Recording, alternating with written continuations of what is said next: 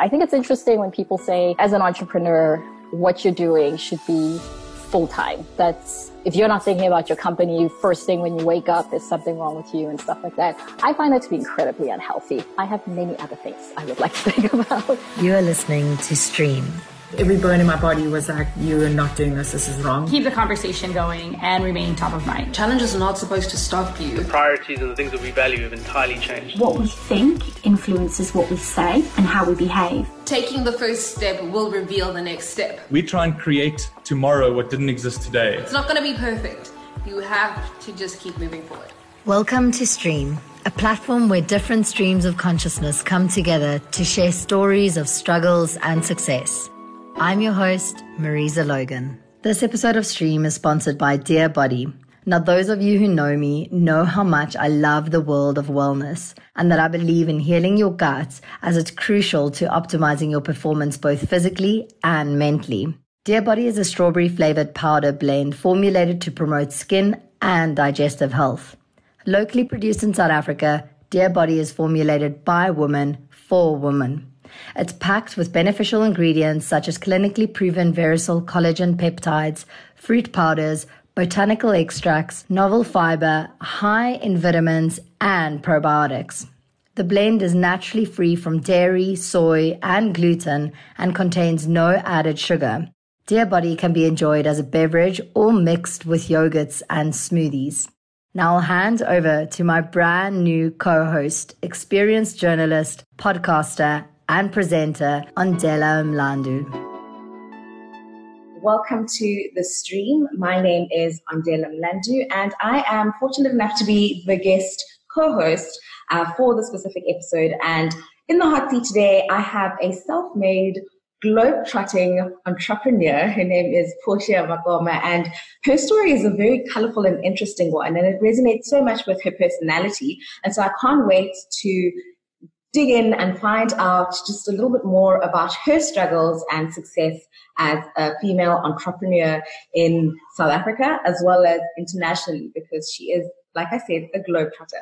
Portia, welcome to the stream. Thank you. It's so lovely to be here. Thank you for having me. Absolute pleasure. So I want to dive right into it and find out how your entrepreneurial journey started because you've done more than one thing um, and you had no issues of starting something, doing it right, finishing it, and then moving on to the next thing. So, can you please talk us through that? Yeah. So, I guess my journey started at like around 10 ish. I don't know if you remember. Do you remember KTV back in the day? Yes, the, the show. I wanted to be the presenter on there. You should have been. Your voice and presence would have been perfect. But um, KTV used to have like this. Um, I don't specifically remember what it's called, but it was like an entrepreneurial festival where you would send them your idea and then they would give you a booth and set you up and stuff like that. And my friend Jacinta and I did it for like two or three years. And we did like face painting, we sold homemade candy we did like all these different things. So i would say it started there and it was just like this thrill of oh my goodness i could use my talents and get paid for it. Uh, but then obviously life happened and school you know school happens life happens and it wasn't until i've always had like different ideas that i wanted to look into but just never pursued them. Um, and then there was a certain point where first of all, I made the decision that I would never ever work corporate. So I always used to work for entrepreneurs. And one of my favorite jobs ever, um, the entrepreneur decided, I was in New York at the time, and she's from uh, Canada. So she would just like pop in every two months. So it felt like it was my company, which was awesome. And then she sold the company and she sold it to a corporation. And I was like, no. so I just left, like no plan, no nothing. Um, and it was the first time in my life I found myself with nothing actually to do. And I started just kind of getting into different things that I like with no ideas of turning it into a company or anything, just like going back to exploring my creative side and letting ideas flow. And that led to my first, what I believe is my first official company. So it was sort of a I always had like this little yearning, yearning, yearning, yearning, and then I didn't have a choice. I had to, I had to eventually, you know, come up with something. Um, but it was very natural, which I liked. And yeah, and then since then, I've just explored different avenues. And like you said, I've tried so many different things. Um, yeah. Tell us, what are those things?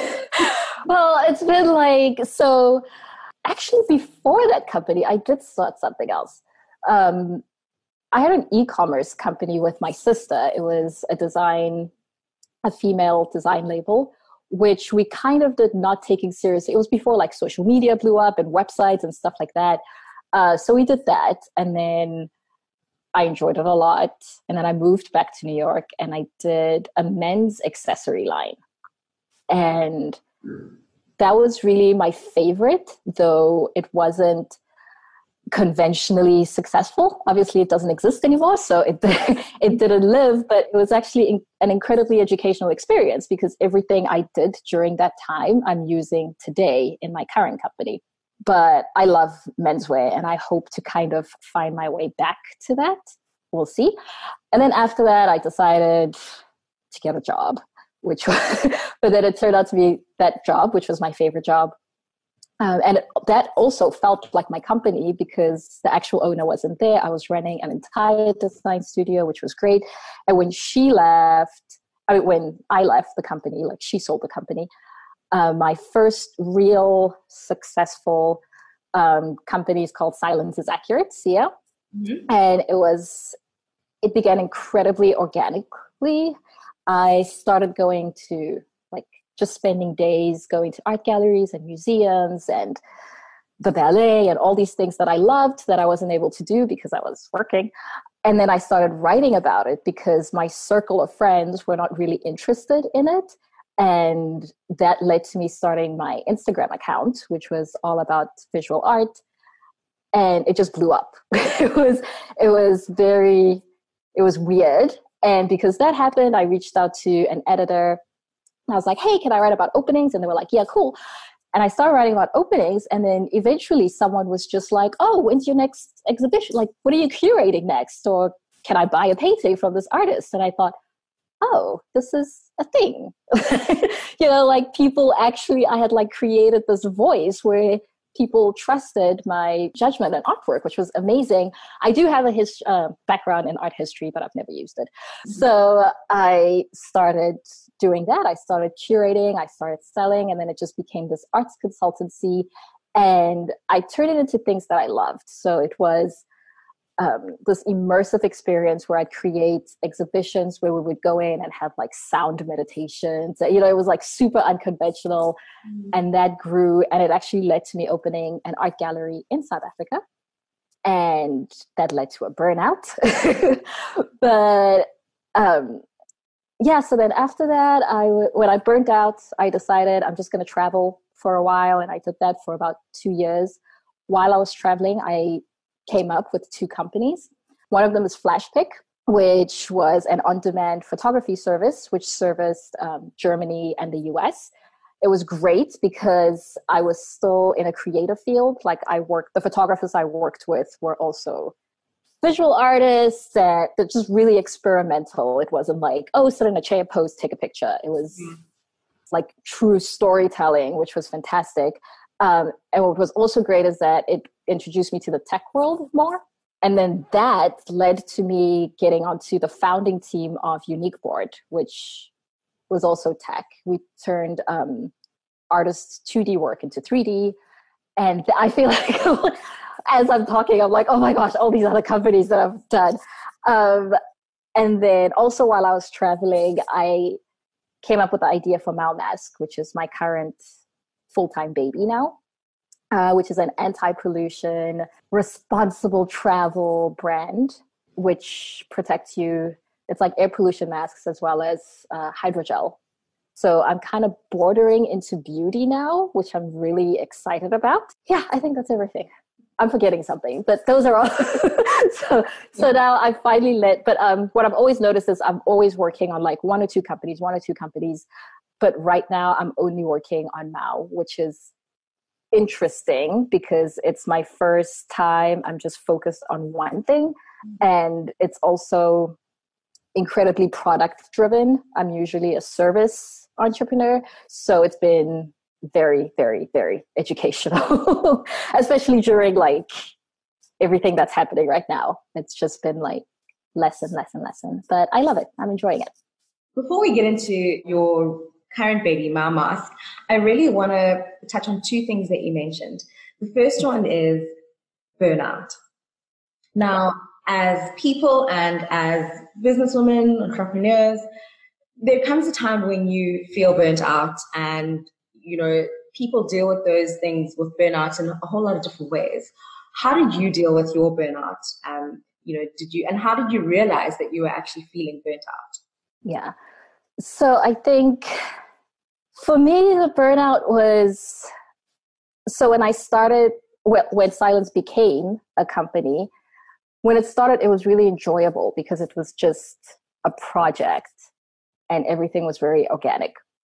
When I saw that it had the prospect of becoming a company, I started doing crazy things like, and so this can go either way for people, right? So I've tried, when I started SIA, I did the whole wake up at 5 a.m., workout, listen to a podcast, do this. It was very structured and it worked. Like I managed to grow the company really quicker than I could have if maybe we don't know, but that's basically how silence started. And what I stripped away while I was doing it was really the enjoyment of the journey. It was it started to become more of a to-do list, a tick off, a this, a this, a that.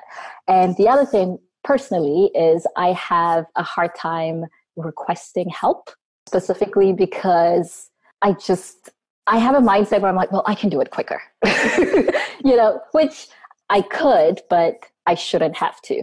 Mm. So first of all, it became I became this unnatural person where I was a robot I am personally not a robot. I am far from it. But because I was in that world, I just adopted other people's idea of how to make things work. And it worked. I'm not downplaying, you know, the system. However, it wasn't me. It was inauthentic. Um, and then how did I recognize I burnt out? I used to go to my gallery and I didn't want to be there. And apart from that, it came to a point where I think it's interesting when people say, as an entrepreneur, what you're doing should be full time. That's if you're not thinking about your company, first thing when you wake up, there's something wrong with you and stuff like that. I find that to be incredibly unhealthy. I have many other things I would like to think about.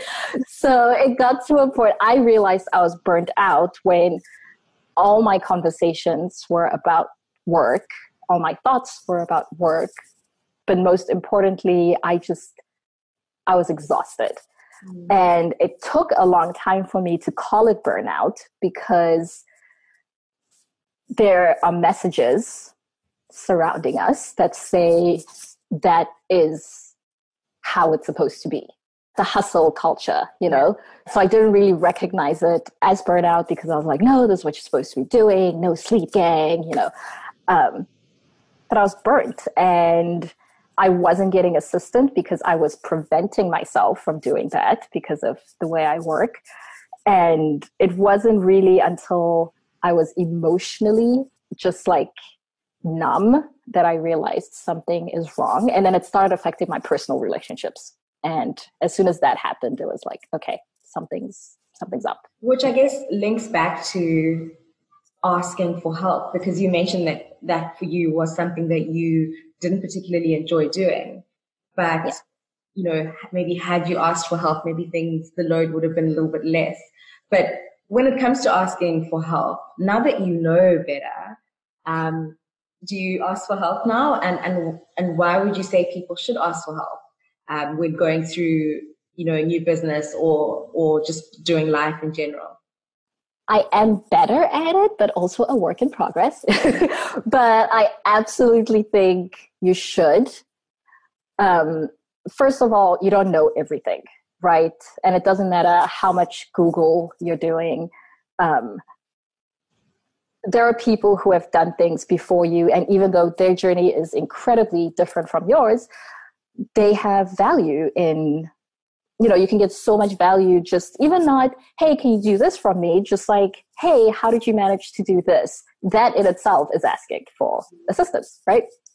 So i think it also for me that was also a thing because i don't like going hey can you do this? But i'm comfortable going hey i don't know this and you do so what did you do? Um, so i think maybe find your comfort level with it. I also think that it does also have to do with being a black female entrepreneur is you don't want to appear kind of weak or not having knowledge or stuff like that so that's also a hurdle i've kind of had to challenge myself to get over mm. um, but yeah 100% figure out how to get like how to get assistance that makes you comfortable. And then gradually you can get to a point where you can talk to people about anything you need. But yeah, you cannot build anything by yourself. Yeah. And it's also like not just you know, it's not about the building. It's also just encouragement. It's also creativity, like getting other people's feedback and ideas. You cannot build something and think people are just going to love it just because you do. So even feedback is a form of assistance. Don't you think it's so annoying that as society, um, you know, you mentioned that as a black woman, a black, you know, entrepreneur, it was just very difficult to ask for help because you'll be deemed as weak. I think that it's so silly that in these times, society has set all these weird standards for people to live up to, whereas we're all human beings. We all have flaws. We all need help. Um, I think it's just silly, but ask for help, people. If you need help, yes, for help. so we can't have a conversation without mentioning the 2020 global pandemic. We, you know, it's, it's been a crazy time, and I'm sure it's been an even crazier time for you as an entrepreneur and for someone who isn't you know, who doesn't live in South Africa, but found themselves in South Africa um, during the lockdown period. How? Yeah. So I came to visit my sister, and three days, three or four days into my visit, South Africa went into a full lockdown. Couldn't get out. It's now been what month are we on? Seven, seven, yeah. seven, eight. You know, it's been a cycle. At the beginning, I was like, "Yes, this is awesome. Gotta relax."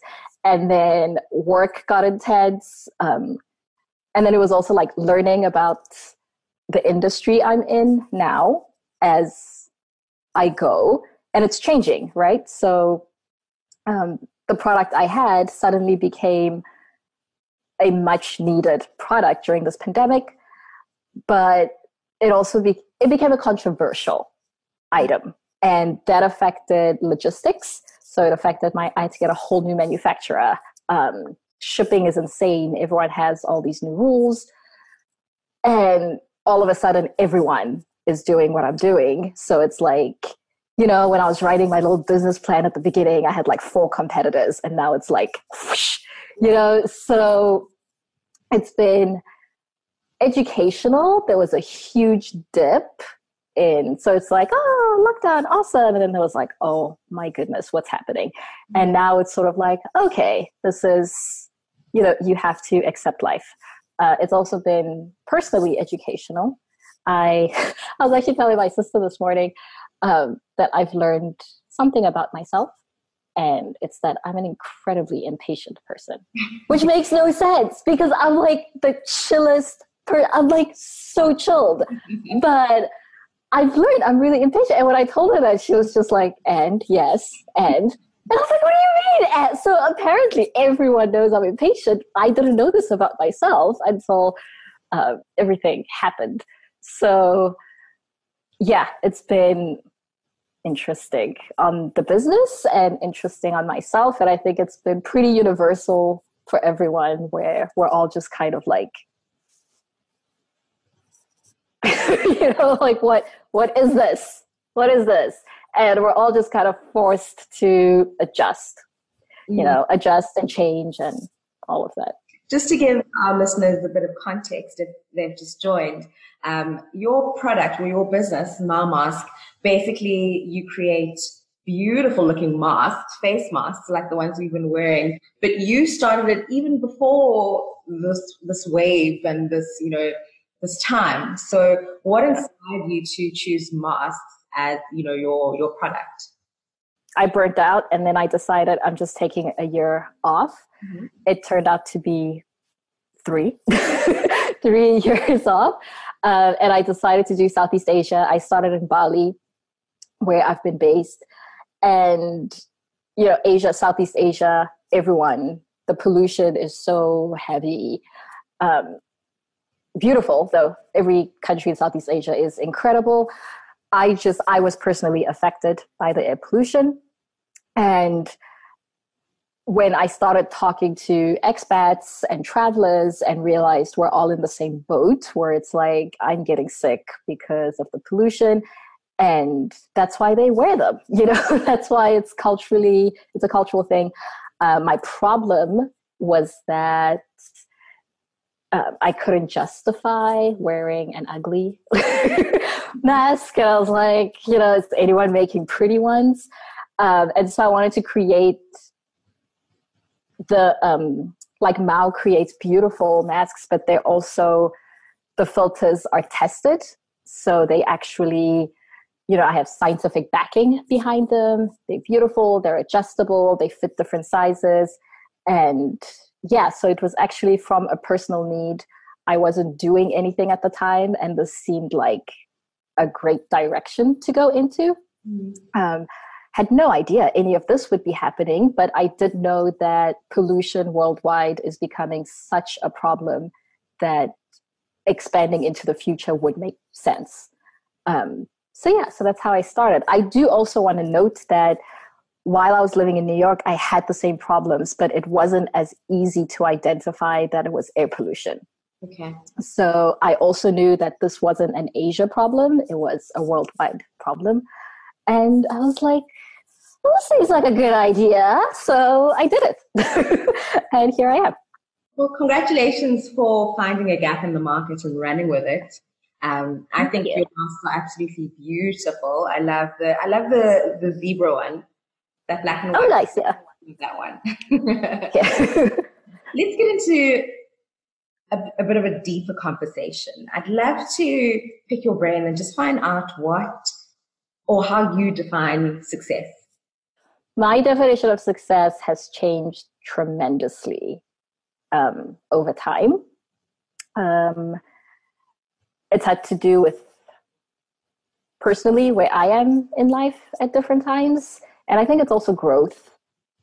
I, and I think that is success. Like everyone has their own version of, that's one thing I've always been proud of is that my idea of success has never been influenced by my peers or what's happening in the world. But what has stayed consistent with my idea of success personally is freedom. It's incredibly important to me that I am able to choose. And that's with everything, right? So, in order to choose to pack up and go move somewhere, so being financially independent, my version of financially independent, um, my version of how to live day by day, you know, when I can wake up, when I work, when I do this. Um, I think success is very personal. And we shouldn't be so into like defining it so much. And there are people who live a similar lifestyle that I do who look down on other people's version of success, you know, and it's like, that's not right. Like if someone wants a, B, and C, and it's not cool with you, that's not your problem. So, my version of success always is freedom and freedom to choose how to live my life. Yeah, I love that. Speaking of freedom, earlier as I was listening to you, you said so many things about you know the different projects or companies that you uh, were a part of, and it was all linked to things that you enjoy. Um, you know, how important is it to do business or to take part in something that you love in order for it to be, you know, to be great, and also for you to enjoy it. I mean, you mentioned art, you mentioned fashion, um, you know, all these amazing things. And those are things that you are interested in. You know, how important is doing what you love? So I'm kind of like this, like 50 50 about turn your passion into business or not. On the real, ever since I closed the gallery, it's been incredibly difficult for me to work, to like walk into art galleries or to walk into museums. And that sucks because because you know it's something I really really love and enjoy. Um, and it's still it's been three years now, and it's still like a process for me to work in, to walk into an art gallery and enjoy it. However, I will say I still discover artwork and artists and can enjoy it. Okay. So I think, and then with Mao, it was really interesting because it was more research, and that's something I enjoy. So I think what you need to find is not particularly something you're super passionate about, but something you enjoy and wakes you up every morning like, I'm excited to work. You mm. know, I'm excited to get this done, or I'm super interested to see where this leads. Should you turn your passion into a business? I'm on the fence about it from personal experience. Um, but it does work out for a lot of people, you know, do what you love and you'll never have to work a day in your life, blah, blah, blah. Yeah. But, but I think um, it's also I was having a conversation with a friend about hobbies and how so many of our friends and just society right now, like no one has hobbies anymore. And as soon as they find one, they turn it into a business. Mm. Is that healthy? Is that not? Who knows? But I think just find something where it interests you. You don't have to be passionate about it. It doesn't have to be your big, great hobby. It just has to be something that interests you so much that you want to wake up and keep doing it. I love that.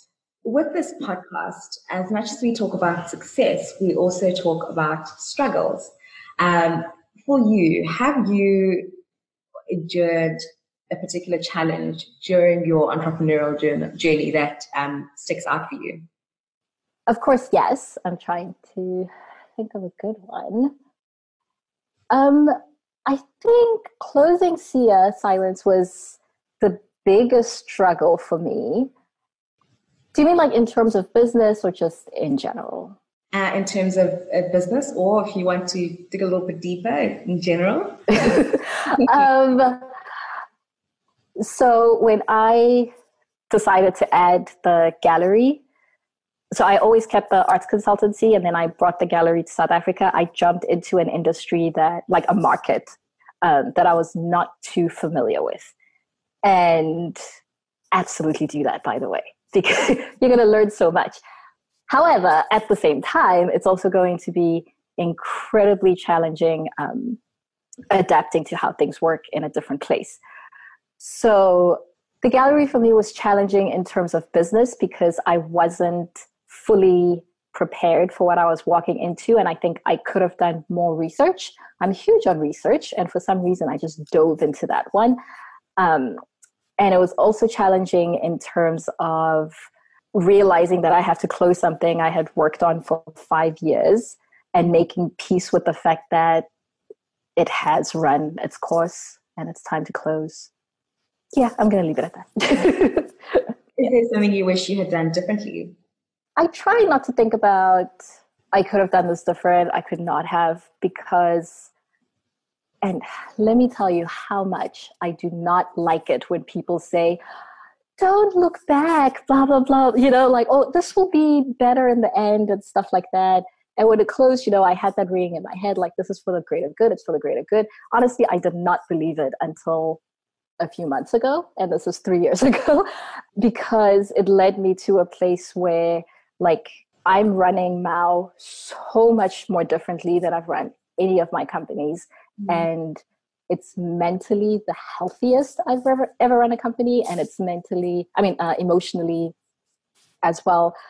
So I wouldn't be here if I didn't go through, you know, the cycle of Sia and also the closing and how everything played out. So but it also brings me great joy like everything i did with that company even the struggles, like it gave value to, besides myself, it gave value to a lot of people. And I mean, that's amazing. like it's really a lot of good work was done through that company. And when it had to close, it had to close. I wouldn't, I wouldn't, I wouldn't change anything. It was honestly a great journey, even the not so great parts. Mm. Did you have mentors along your journey, or you were just facing everything head on alone? I've been facing everything by myself.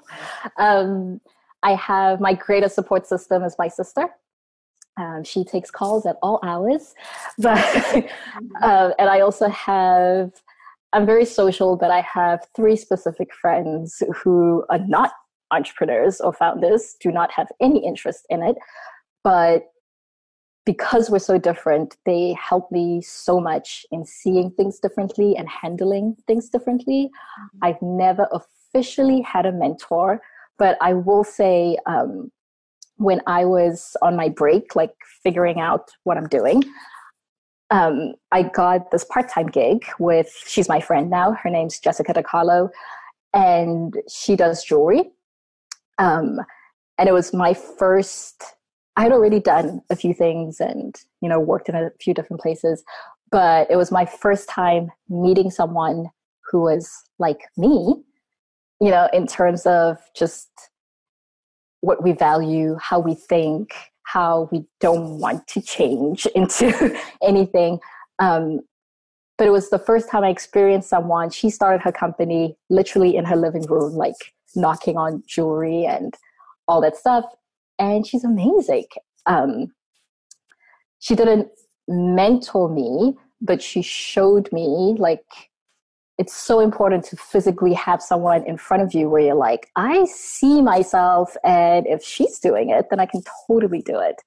Um, so I'd say she's the closest to a mentor I've been. Would you advise a mentor for someone starting out or someone who has been in business for a long time, just so that there is someone to kind of bounce ideas off and to speak to, somebody who isn't even in the same industry as you, just so that you know that you know you're on the right track and you know different ways, I guess, in which you could improve. Yeah, I do think mentors play um, a very important role. But I read, I think it was on Twitter the other day, and it was something like the difference between a mentor and a sponsor. Mm-hmm. Um, I'm really bad at like re-saying jokes and re-saying things I've read. But it was basically like it's so important to have a mentor, but it's even more important to have someone who's guiding you but can actually open you up to not necessarily like hand you a position or hand you the company, but can actually open up a door for you and stuff like that. So mentors are incredibly important, I think. At the same time, that should not limit you. You know, like you read all sometimes you read people and they're like, oh, I need to find a mentor to do this, so I need to find a mentor to do that. Totally valid. But don't stop just because you don't have someone to do that with. Like there's so like how I told you, I have like these three friends who they never even know what I'm doing, but you know, we'll have talks and they will bring their life experience into it and that will be so valuable for me. So I think mentors are incredibly important. However, they should not limit you from going until you meet you meet one or get one. Yeah. What is next for Portia and and your business mamas with you know the remainder of the year? I eagerly await October first to see my options. Uh, so that's personal. now, now I actually have a lot of plans. Before even COVID, I had already had plans to um, produce five more products which are eco-friendly, anti-pollution. I'm very excited that I launched uh, crystal hydrogel masks, which are like sheet masks, but so much better. Um, they seriously, they are eco-friendly. They are made of gel. They hold more moisture, stuff like that.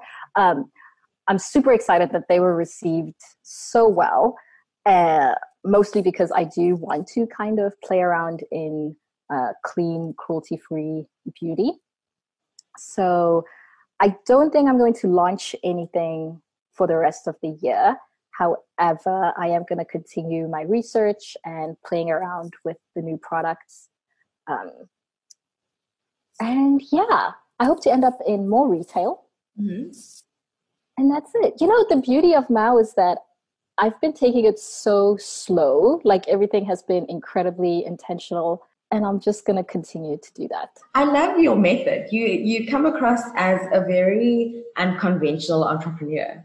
You know, you follow your own pace. You're in your own lane. Um, you know, you take things easy. You get the work done, but I, I get the sense that you're not trying to compete with anyone, or you're not looking over your shoulder to see what you know the person next door is doing, and I really love that. Um, and it's it's a different spin because I I often speak to entrepreneurs and they're just like, you got to go, go, go, create, create, create, and I just love how you're pacing yourself. There's an awesome there's this software um, company called Basecamp, and I highly recommend everyone to read their story because that was part of the reason I changed my go go go uh, I want to build, especially with Mao. Like for me, Mao is like a legacy company for me. I want to carry it.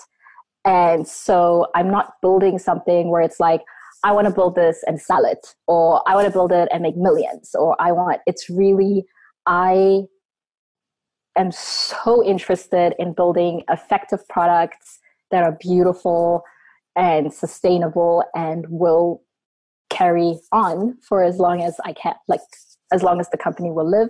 And in order to do that, it has to just flow by itself. You know, it cannot be rushed.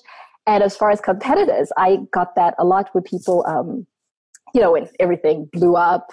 Um, I got completely, my stock ran out.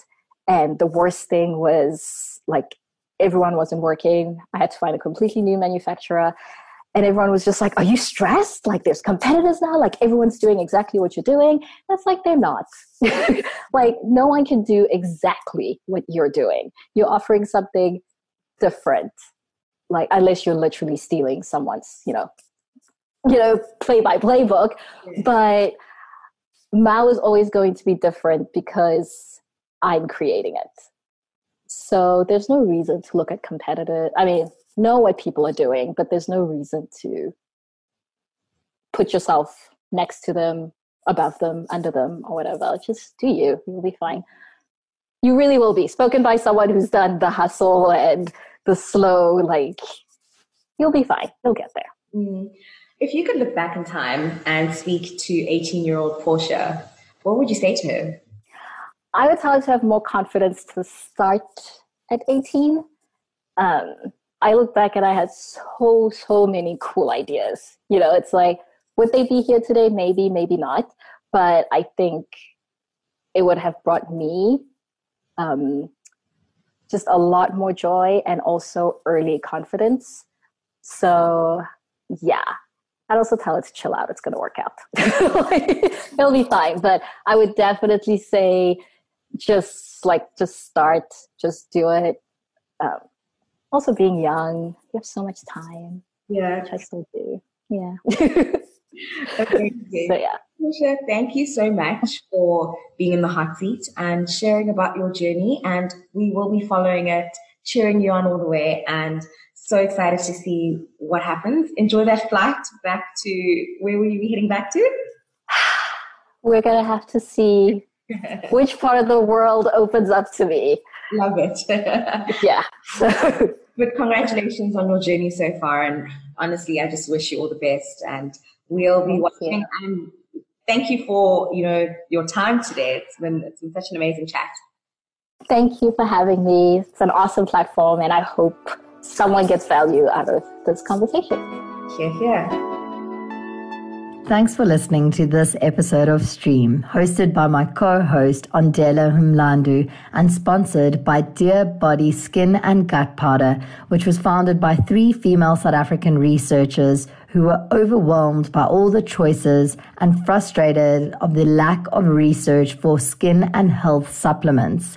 Visit signacor.co.za forward slash Dear Body or visit their Instagram page at dearbody underscore SA for more information.